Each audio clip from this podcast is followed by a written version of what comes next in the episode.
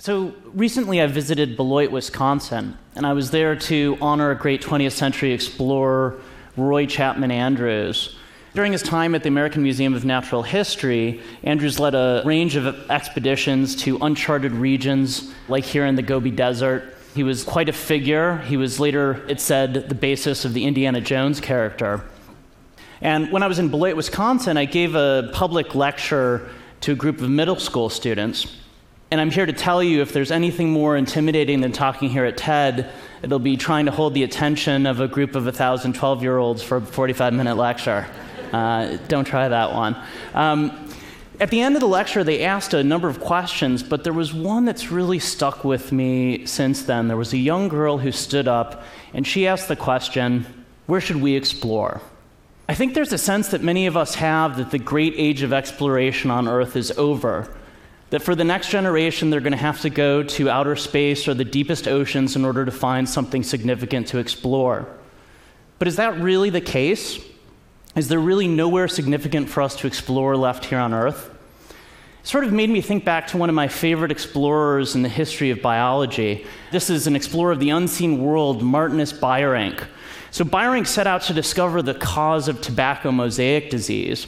What he did is he took the infected juice from tobacco plants and he would filter it through smaller and th- smaller filters.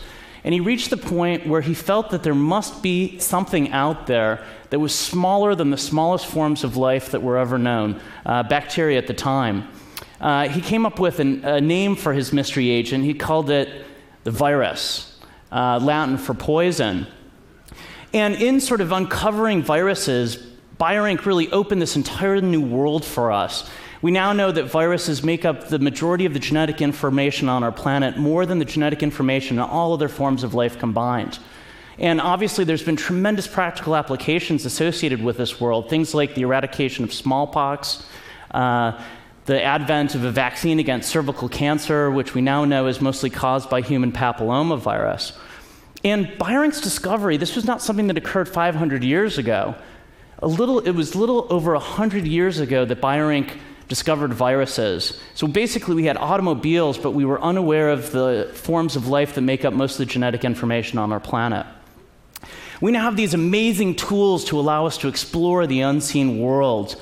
Things like deep sequencing, which allow us to do much more than just sort of skim the surface and look at individual genomes from a particular species, but to look at entire metagenomes the communities of teeming microorganisms in, on, and around us, and to document all of the genetic information in these species. We can apply these techniques to things from soil to skin and everything in between. Uh, in my organization, we now do this on a regular basis to identify uh, the causes of outbreaks that are sort of unclear exactly what causes them. And just to give you a sense of how this works, uh, imagine that we took a nasal swab from every single one of you, and this is something we commonly do to look for respiratory viruses like influenza. The first thing that we would see is a tremendous amount of genetic information. And if we started looking into that genetic information, we'd see a number of usual suspects out there. Of course, a lot of human genetic information, but also bacterial and viral information, mostly from things that are completely harmless within your nose. But we'd also see something very, very surprising as we started to look at this information, we would see that about 20% of the genetic information in your nose doesn't match anything that we've ever seen before. No plant, animal, fungus, virus, or bacteria. Basically, we have no clue what this is. And for the small group of us who actually study this kind of data, a few of us have actually be- begun to call this information biological dark matter we know it's not anything that we've seen before. It's sort of the equivalent of an uncharted continent right within our own genetic information. And there's a lot of it. If you think 20% of genetic information in your nose is a lot, uh, biological dark matter, if we looked at your gut, up to 40 or 50% of that information is biological dark matter. And even in the relatively sterile blood, around 1 to 2% of this information is dark matter, can't be classified, can't be typed or matched with anything that we've seen before. At first, we thought that perhaps this was artifact, right? These deep sequencing tools are relatively new, but as they've become more and more accurate, we've determined that this information is a form of life, or at least some of it is a form of life. And while the hypotheses for explaining the existence of biological dark matter are really only in their infancy, there's a very, very exciting possibility that exists. That buried in this life are signatures, and this genetic information are signatures of as of yet unidentified life.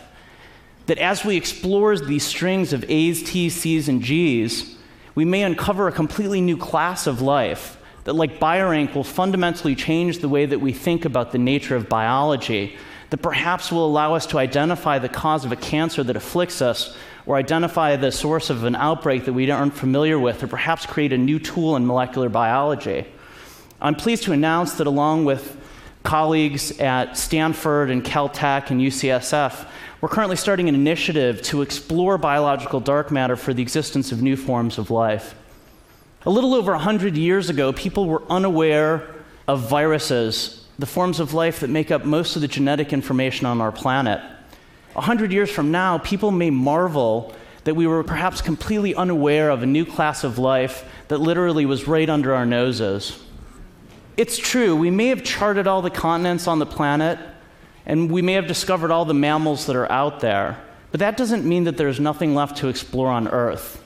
Beijerinck and his kind provide an important lesson for the next generation of explorers, people like that young girl from Beloit, Wisconsin. And I think if we phrase that lesson, it's something like this Don't assume that what we currently think is out there is the full story. Go after the dark matter in whatever field you choose to explore. There are unknowns all around us, and they're just waiting to be discovered. Thank you.